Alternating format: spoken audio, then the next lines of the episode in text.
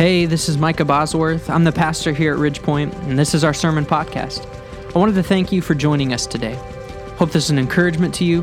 Hope it helps to build your faith. And I hope it helps you to see that God is working in your life. Enjoy the message. Well, Acts chapter number 16. I've enjoyed uh, just getting into uh, the book of Acts, and as we've been un- unpacking it and uh, seeing what the Lord has for us, it's just been. It's been one of my favorite studies as I just continue to go uh, week to week and and uh, and study for the next passage that we're going to be in. And uh, we're now into the second missionary journey. And uh, one thing I love, uh, you, so you know, as a preacher, one of the most encouraging things uh, to hear and to see is is when someone uh, who heard you preach applies what they heard from the Word of God. I love seeing that. And uh, for those of you uh, who were here last week, this happened this week, okay? So last week, you'll remember I mentioned Chick fil A, all right? And my wife was on the west side and brought me Chick fil A. Ah, oh, don't you love it when the Lord works in people's hearts? Love it. It was great. Now, yeah, last week we were in Acts chapter number 16, and uh, we began uh, what's really known as the second missionary journey. And of course, the beginning of the fir- uh, first missionary or the second missionary journey, and here's kind of a map to look at to uh, where we can visualize it. They started in Antioch all the way over Antioch of Syria. And as they were there, uh, Paul and Barnabas had a little bit of a disagreement over uh, how they were going to accomplish this. And, uh, and so they came to uh, really the agreement to just disagree. And uh, Barnabas took John Mark off. Uh, that's what this little squig or dotted line is over to Cyprus. He took John Mark over there to confirm the churches. And Paul chose Silas to go with him. And they went up through Syria and Cilicia and ended up in Derbe and then Lystra and Antioch of Pisidia and Iconium and confirmed the churches that they had already been to on the first missionary journey. But then we saw last week that, uh, that it, it's now expanding past places they've already been. And they wanted to go into Asia and they wanted to go into Bithynia, uh, but the Holy Spirit told them no and gave them clear direction through a, a, vision of the Macedonian call, is what many people would call it. That a man from Macedonia says to Paul, Come and help us. And then, right at that moment, they're in Troas, and they go from Troas here on the uh, western coast of uh, what would be Turkey, modern day Turkey, and ended up crossing over to Samothrace or Samothracia, which is a little island, beautiful island. I think I spent a little bit too much time in my study looking at uh, pictures of that island today. It's just beautiful, great place for them to stop on their way. But they end up over in the area of Macedonia, specifically came to an, a town called Philippi. And as they get to uh, this town called Philippi, that's where we're going to pick it up and see some of what takes place. And what I love about what I love about this is uh, this is the first time uh, that we're seeing the, the, the gospel get to Europe, okay? And uh, what, what I picture uh, would have taken place isn't quite what Luke focuses in on. And what I mean by that is when when uh, I've seen the, as we've seen the gospel kind of come to new places, there's usually some big, great awakening take place, right? Of like thousands of people come to know the Lord and, and, and start to follow, and, and a church gets started, and people start doing these great things. And so, when, what I picture is that they would like get to Europe, get to Philippi, fire shooting out of Paul's hands, you know, like something crazy is taking place for everyone to go, like, wow, this, this Christianity thing is where it's at. But Luke doesn't doesn't go and, and chronicle for us that any of that took place. What he goes is he gets personal into the lives of three different people that were touched by the gospel. And a church gets started as a result. And, uh, and later, Paul writes a letter to these believers. Uh, and, and an amazing thing takes place as we see these three different converts. And what I want us to see as we go through the passage really is how Paul, we saw it a little bit on the first missionary journey, uh, but Paul uh, is really good at capitalizing on complications, really good at, at leveraging hardships and, and using them to further the gospel. And, and I want us to see that a little bit today. And so, Acts chapter number 16, we're going to begin reading in verse 13 and just read through verse 25 this morning. But the Bible says this On the Sabbath, we went out of the city by the riverside where prayer was wont to be made, and we sat down and spake unto the women which resorted thither.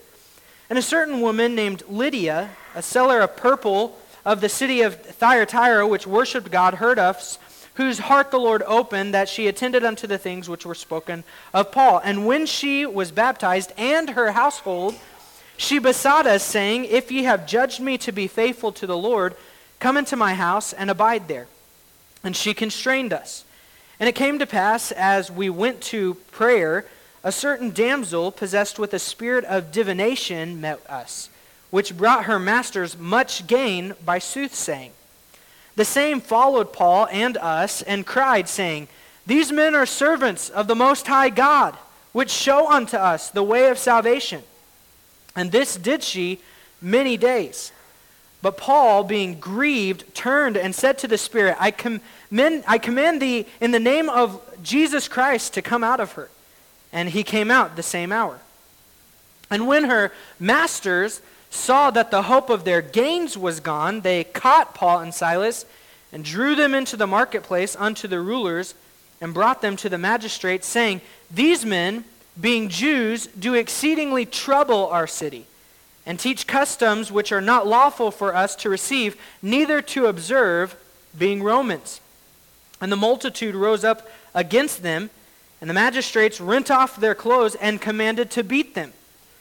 And when they had laid many stripes upon them, they cast them into prison, charging the jailer to keep them safely, who, having received such a charge, thrust them into the inner prison, and made their feet fast in the stocks.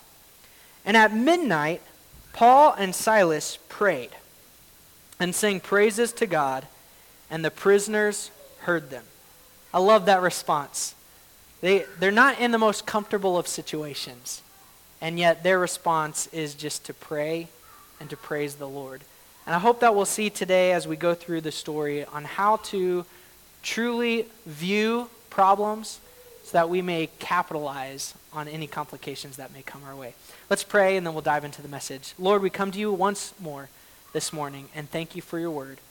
Thank you uh, for giving it to us and, Lord, for uh, giving us exactly what we need. We pray, God, that this morning as we dive into it, that you give each and every one of us something that we can do or something that we can uh, cling to, Lord, something that we can claim from you uh, to just draw our hearts to you, Lord, that we may be more in love with you and that we may serve you more passionately. Lord, we, we love you. We thank you for this time. We pray that you would uh, just calm uh, any thoughts that are going on in our heads, that we may be able to focus on what you have for us today. We pray all this in Jesus' name. Amen. There was, a, there was a story I was reading in one of the books that some time ago, uh, there were these wolves that were coming in and picking off the livestock of ranchers at an alarming rate. And so the state had offered a bounty of $5,000 for every wolf that was killed uh, in this area. And uh, it turned these two men, Sam and Jed, into fortune hunters. Uh, they, they Day and night, they would search the mountains and, and forests looking for their valuable prey, this, these wolves that they could find. And exhausted one night, they fell asleep, dreaming of their potential fortune. And suddenly, Sam awoke to see that they were surrounded by about 50 wolves with flaming eyes and bared teeth, okay? And he nudged his friend and yelled, Jed, wake up! We're rich! It's all about perspective, right? Now, here's a true story, okay? Uh, annoyed with burrs and stickers. How many of you love those things? Good. We're all on the same page. Those stink, okay? I hate burrs. I hate stickers. Those things are terrible. Uh, but annoyed with how they would always get stuck to uh, his socks and to his dog, a Swiss engineer by the name of George de Mestral decided after one of his hikes in the Alps to look at the burrs that were in his socks under a mi- microscope to find out why they stuck so well. And what he found is that the tiny hooks in the burrs that were allowing them to get attached to loop weave of to any loop weaves in fabric and, and into the dog's fur. He found these tiny hooks, and this uh, consistent annoyance ended up leading to his own invention of what we know today as Velcro. So he saw a potential problem and turned it into an opportunity to create something that each and every one of us have used at least once in our lives.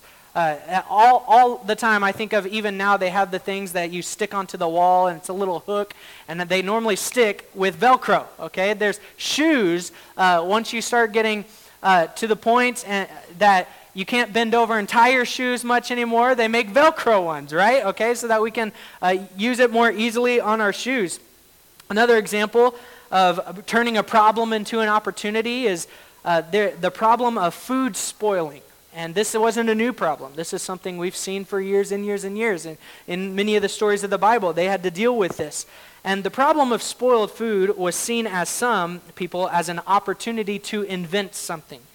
And one day, uh, one of the first to experiment in artificial refrigeration was a man named William Cullen, all the way back in 1755. And later, Ben Franklin and, and John Hadley in 1758. And it, it has continued to advance to where today, like refrigeration is just a luxury that we all have, right? Like we all have refrigerators that we just stick our food in, and we're able to keep food from spoiling at least longer uh, than what it would if we didn't have refrigeration. And uh, all of these stories, what they really have in common is this what some people saw as problems, others saw as opportunity. What some people saw as problems, others saw as opportunity. And when it comes to when it comes to the Christian life as well, those who are found many times to be successful and fruitful in the Christian life are ones who see problems that arise not just as obstacles to be hurdled, but that see them as opportunities for God to work in and through them. Uh, those who are truly fruitful are the ones who see problems that arise as an opportunity for God to work in and through my life. And Paul was one of those such Christians. Uh, we saw on the first missionary journey, as I mentioned a moment ago, he, he leaned into opposition and, and he learned to leverage his ha- hardships for gospel ministry. And as we unpack our passage today, we're going to see something very similar that what some would see as a problem or as an obstacle, we will see were actually opportunities for God to do something. And we already, we already saw this a little bit last week when we saw uh, the first problem on this missionary journey that seemed to arise was that God kept closing doors. God kept closing doors. Uh, they wanted to go to Asia. God said no. Uh, they wanted to go to Bithynia, and, and the Spirit said no. And, and uh, that problem that was arising actually ended up being an opportunity for God to give clearer direction that the Macedonian call came and, and they, were, uh, they were given really a greater yes because with God, every no is actually a greater yes. Uh, that God says no to something, it means he has the answer yes to something even greater. And they had a no from God to go into Asia and to Bithynia, but God telling them no was actually God saying yes to something greater. Well, what was the greater yes? Philippi. Uh, and a woman named Lydia, and a, a young a, woman, a young girl who was demon possessed, and a Philippian jailer. Uh, that was the greater yes that God was giving them clear direction toward. And so, uh, really, I'm just going to give uh, things that some would see as a problem, but that was really an opportunity for God to work as we unpack the story for today. And so, problem number one, I would just say, was the closed doors, but the opportunity was got clear direction from God. And then, problem number two, uh, as we get into the passage for today, was cultural depravity. In this, uh, there wasn't really much uh, spiritual awareness in the culture in Philippi. But what this was an opportunity for was first generation faith First generation faith, where there was a, kind of a depraved state spiritually, there was really an opportunity for God to cultivate first generation faith to let the gospel go forward. Uh, see, the town that uh, we see, Philippi, this was a town that was a Roman colony, uh, which came along with it a lot of benefits for those that lived there. In fact, many Roman officials uh, would go to retire in places that were like Philippi because of all the benefits that Rome had given to their colonies. But along with those benefits also came some specific rules, some things that they had to follow. Uh, one of the rules was that new religions were not allowed to be formed in these colonies. And for some religions, like Judaism, uh, to even get a spot to worship, like a synagogue, there had to be at least 10 men following that religion in the colony, which apparently there was not in Philippi. Because, as was the custom of Paul, we see on the missionary journeys, he would go up to a town, and on the Sabbath, they would go to the synagogue. And they would then preach Christ and, and see the Jews first saved and then to the Gentile, right? He said to the Jew first, then to the Greek. And, and so that was his custom. But it seems as though, at least from the implication of the passage, that there wasn't a synagogue in Philippi, which means there, there, wasn't, there weren't many people worshiping God, or at least there weren't very many men worshiping God, uh, because the, the rule was 10 men that were following Judaism had to be in a town for there to be a synagogue. But it seems that there was not one. And so uh, he went down to a river, okay? He went down to the river, and this river would have been about a mile or two outside of the city limits. And so we see this town that's kind of culturally and, and spiritually depraved. And there are only a handful of people that are even worshiping God at all down by a river. And from the context of the passage, it seems that all of them are women. So it's, it's like Paul bursts into a women's prayer meeting, okay, down by the river. He gets down there, and, uh, and what's interesting about it is women in this day and age, and especially in this kind of culture, were so marginalized. Uh, that, that's one of the reasons that the rule was 10 men following Judaism to get a synagogue, okay? So the fact that there were maybe women here who were Jews that were worshiping God, or some of them who were Gentiles uh, who were worshiping at least in uh, one, the one true God. They didn't truly know all about the gospel and what Jesus was about yet, and that's what we're going to see Paul introduce them to. Uh, but but there were uh, women that were a little bit more spiritually minded, but they were so marginalized that they had to go way outside of town to even pray and worship. Uh, which, which is why it's kind of an amazing thing to me, the fact that women were marginalized, that God takes this problem of cultural and spiritual depravity uh, and, and makes an opportunity of first generation faith in the life of a woman. Uh, and, and what I love about that is it, it just goes to show us that truly wherever gospel, biblical Christianity is, women are elevated we see that take place. They're, they're not marginalized, they, they're elevated. And God uses a woman here to start the revival, really, uh, that takes place over here in Philippi. This woman's name is Lydia. Uh, she was a seller of purple.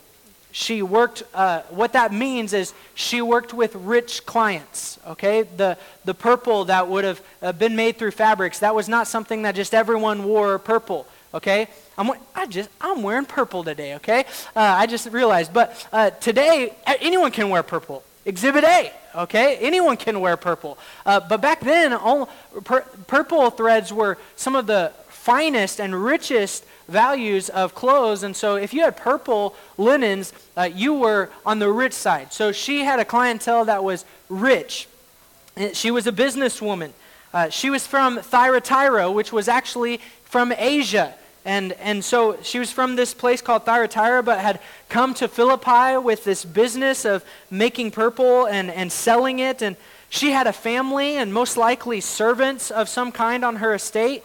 She owned a house, and, and not just any house, but one that was big enough to host Paul's entire missionary team and, uh, and her entire household without being embarrassed because uh, she, she asks them to come and, and she hosts them. And, and she comes to know the Lord along with her entire household, and, and they all get baptized. And then she can convinces Paul and his team to stay a while, and so they go around preaching and praying uh, through, through this area uh, for a little while, which, which brings us to really the next problem that arises, which was there was some spiritual oppression. Uh, possession, even in the life of one girl, but uh, there was spiritual oppression coming up against uh, the missionary team, but it was an opportunity for God to uh, bring spiritual victory.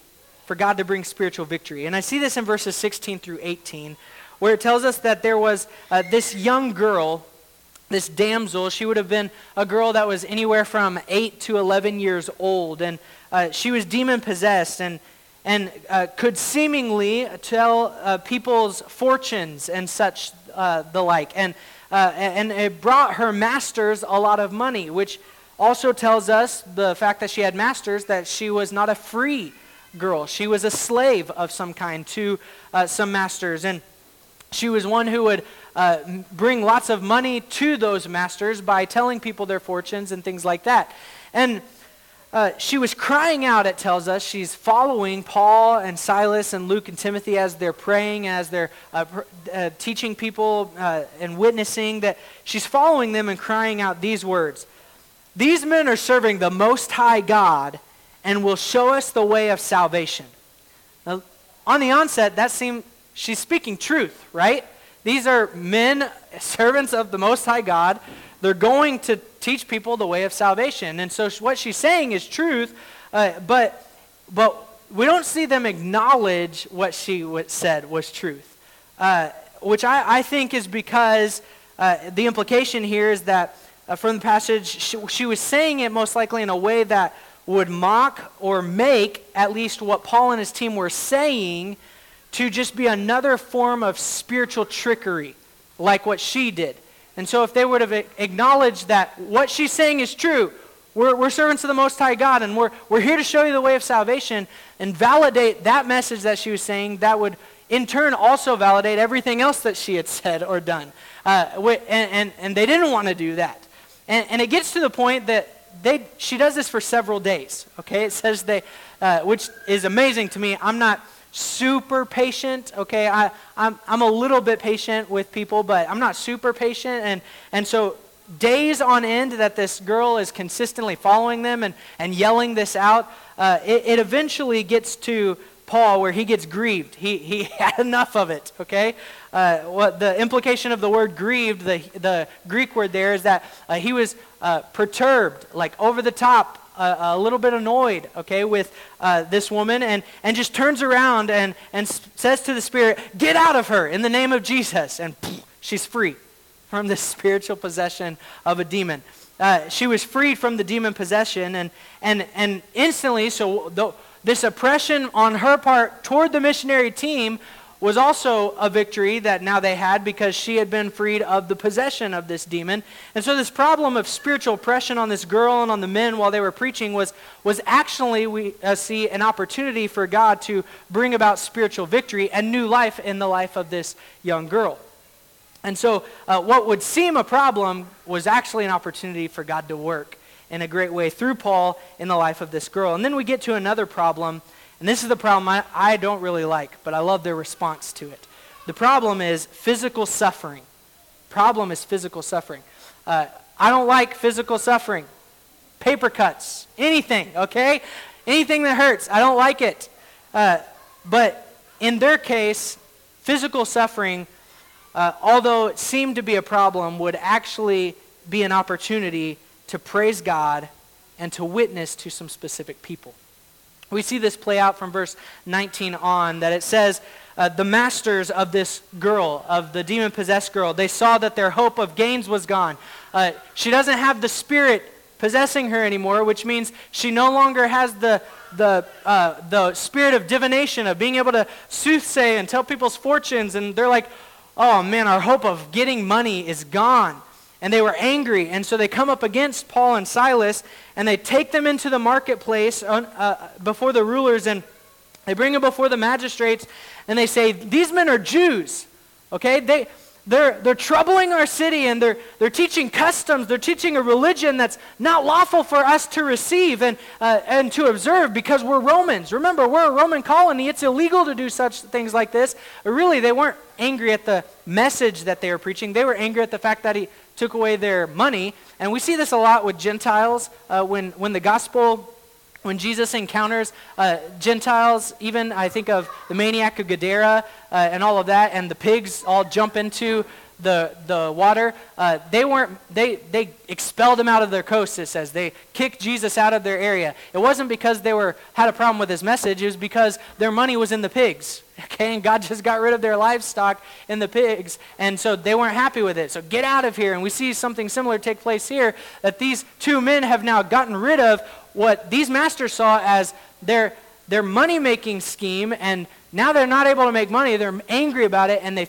they kind of bring them in before a kangaroo court in the middle of town, and uh, the magistrates they're they're uh, angry about it, and they it's really if you read it, it's it's really kind of a a racial profiling that takes place. it, it, it is in this fact. it doesn't say anything about Luke or uh, about Timothy being beat uh, because they were both Gentiles and apparently looked like it. But Paul and Silas uh, were Jews and apparently looked like it. And so they just assumed these are Jews. They're teaching God. And so we, we throw them in. They're accused. They're, they're stripped of their clothes. They're beaten uh, with the whip and, and, uh, and then uh, you know, pu- publicly flogged in front of everyone and then uh, given to a jailer to be thrown in jail with no, no real due process, no real, real Roman process that was supposed to take place. They, they, broke Roman law in order to do what they did to Paul and Silas, okay? And I, I want you to remember that because we're going to see that that's an important thing in just a moment. Uh, and Paul, Paul and Silas were actually Roman citizens. So even more so, they were not supposed to do this, not just because they had to give everyone due process, but especially Roman citizens they should have given due process to. But uh, they have this physical suffering. They are beaten publicly and no due process, and uh, they're taken by the jailer into the innermost prison. And, and their legs are spread apart and chained so that the muscles cramp. Uh, so when it says that they were put in stocks, it doesn't just mean they were given, uh, they were put in some chains. It was actually a form of torture that they would spread their legs as far as they could uh, and then chain them in that position so that their muscles would cramp and they couldn't uh, fight back or anything like that. It was a form of torture. And so uh, they're in physical pain in this moment. And at midnight, okay, so it's been a long day. At midnight, it tells us what is their response? Is it to complain? No. Is it, is it to, uh, you know, uh, talk about whatever just took place in their lives? No, that's not what we see their response is. What we see their response is, is just to pray to God and to lift praises to Him. Uh, I, I, like to picture it uh, as, the, as they're sitting there in chains and they're, they're in the stocks and maybe they're next to each other. It says uh, that they sang praises. They would have been singing, you know, like uh, some of the Psalms most likely. So, Thou, O Lord, art a shield for me, the glory and the lifter of my head. As they're singing, I, I see them singing, Bless the Lord, O my soul, O my soul, worship his holy name. Uh, like, uh, uh, I mean, those are songs we sing, but they're based in the Psalms. They would have been singing some of uh, those Psalms, and it tells us that the prisoners heard them. The, the prisoners heard them. And, and this problem of physical surf, suffering ends up turning out to be an opportunity to praise God and ultimately to see people come to Christ. Because as the story continues, they're singing praises, the prisoners heard them, and, and uh, it says this that verse 26 suddenly there was a great earthquake, so that the foundations of the prison were shaken. And immediately all the doors were opened, and everyone's bands were loosed. So, what an amazing miracle, right? That uh, the, all the doors of the prison swing open at an earthquake and all of their chains just fall off. What a great time to escape. Okay, but that's not what they do. First, it doesn't tell us why, but at, at least in this sense, I, I, believe just following the Spirit's leading that they, uh, they knew to stay, or maybe they were, because the prisoners, that it says when the prisoners heard them, uh, the implication of heard them isn't just that they overheard the songs, but that they were conversing. It's the same as when it talks about Lydia heard them, like she was intent on hearing the message. So maybe they were in the middle of a conversation and didn't even fully understand that their chains had fallen off because they were uh, talking to the other prisoners. We don't know specifics in that sense, but we do know this that they didn't leave. And it tells us that the jailer in verse 27, uh, awaking out of his sleep, probably because of the earthquake, sees the prison doors open and drew out his sword and would have killed himself, supposing that the prisoners had fled. So we, we've talked about this a little bit before in, in previous uh, messages where there was an escape from prison, that uh, Roman law was that those who were to keep the jail the, uh, the, the, keep the people in the jail. If people would escape, uh, it was the death penalty. Okay, they were supposed to die. They would have, at the very least, been publicly beaten and all of that in front of people for letting people, uh, letting the uh, prisoners escape. And this man, he he would rather just die. And this is a man with a family, but he would he would rather die than face the implications that Rome might take toward him because of all the prisoners escaping. But I love it because Paul cries out with a loud voice, verse 28 says, Do thyself no harm, for we are all here. Then he called for a light. The jailer asks for some kind of lamp to be brought in, and he springs in and comes trembling and falls down before Paul and Silas and asks one of the most important questions anyone can ever ask. And he says this Sirs, what must I do to be saved? I love it because it was a question of action. Like, what do I do to have what you have? And I love because Paul's, isn't, Paul's answer isn't do something, his answer is believe someone. That's what he says. He says in uh, verse 31 Believe on the Lord Jesus Christ, and thou shalt be saved, and thy house. And they spake unto him the word of the Lord, and to all that were in his house. And he took them the same hour of the night, and washed their stripes, and was baptized, he and all his, straightway. And when he had brought them into his house, he set meat before them, and rejoiced, believing in God with all his house. So this is all happening in the middle of the night, remember? Okay? It's not like a whole day has passed, this is the next day or anything. Still in the middle of the night, they sing praises, an earthquake happens. They could run away, but they don't. The jailer comes in, is about to kill himself. Paul says, Wait, don't do anything. We're still all here. And it brings them to a point of humility to say, What do I do to get what you got? And he says, Believe on Jesus and if, your if your household, if the people in your family do so too, they can be saved as well. And they share the gospel with them. And uh, the jailer takes time to wash their stripes. That means uh, there wasn't anything to help bandage up the wounds from their public flogging before they were thrown into prison. And now he's taking time to wash it and to clean it and to bandage them up. And then it comes to the point where uh, that he has a meal with them in the middle of the night. And, and the next morning it says, uh, verse 35 uh, When it was day, the magistrate sent the sergeant, saying, Let those men go. And the keeper of the prison told this, saying to Paul, The magistrates have sent to let you go. Now, therefore, depart and go in peace. And I love Paul's response because Paul uses this. It's another problem they face, and the problem was this temporary injustice. They were Roman citizens. They shouldn't have gone through what they just went through. Okay, they, they, uh, they had to endure some injustice temporarily, but the opportunity was future security for the church. And I want us to see that, okay? Because uh, in verse 37, Paul says, They have beaten us openly, uncondemned, being Romans, and have cast us into prison, and now do they th- thrust us out pri- uh, privily? Nay, verily, but let them come themselves and fetch us out.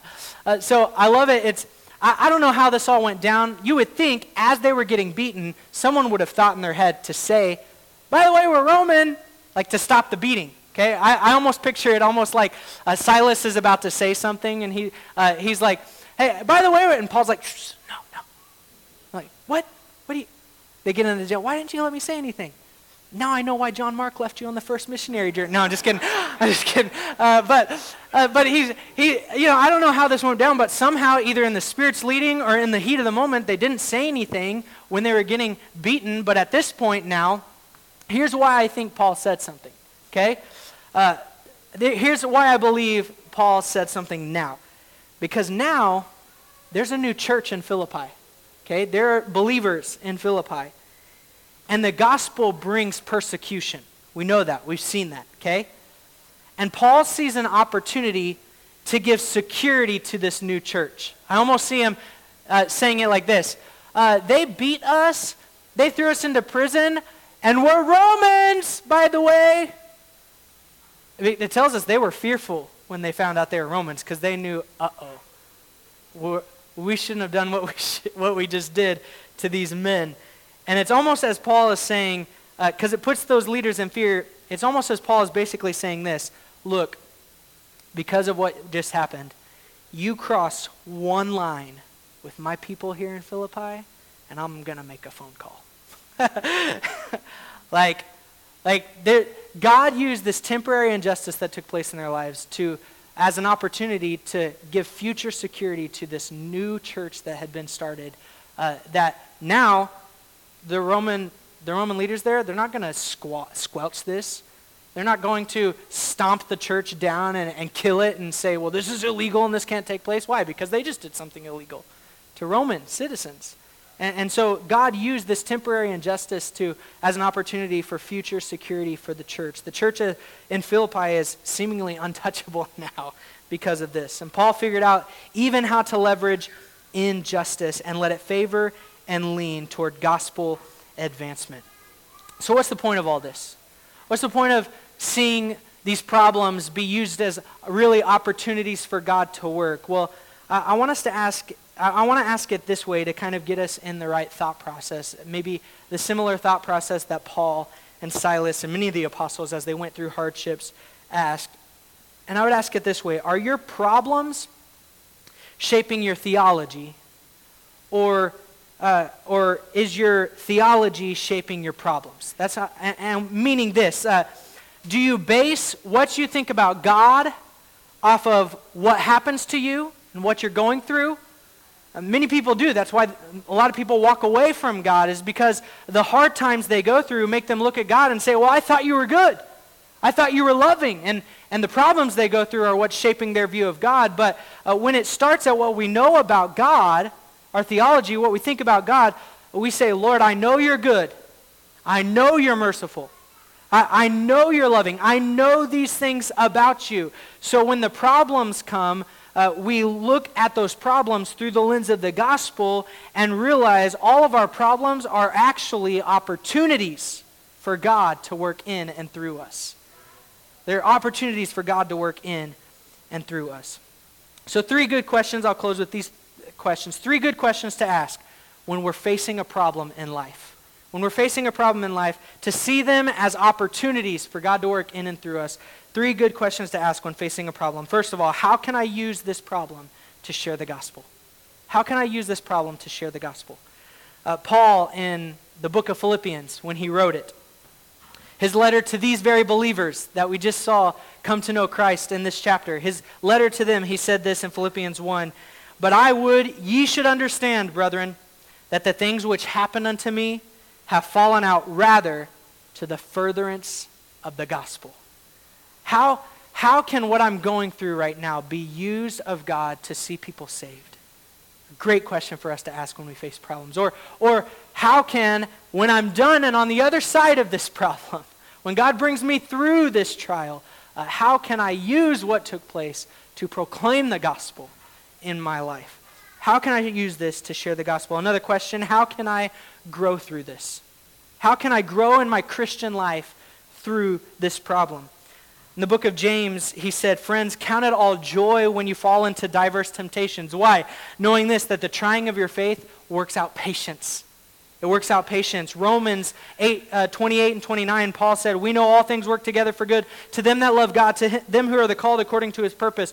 Why? For, uh, for whom he did foreknow, who he knew would uh, get saved and, and, and, come to know Christ. For those he knew uh, in advance, his predestined plan for them was to become more like Jesus Christ. He says to, uh, to be conformed into the image of his son. What, what is Paul saying? He's saying this the problems that we face many times are to shape us to be more like our Savior, Jesus Christ. So when we go through problems, when we see trials come in our way, uh, how is this going to grow me?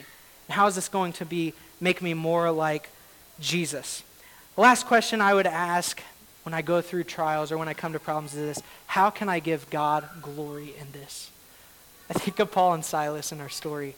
And, and I'm a little bit fickle, I'll just admit it if I was in, if I had just gone through a full day like that, I, I don't know if I would have been in the stocks praising the Lord and singing and praying.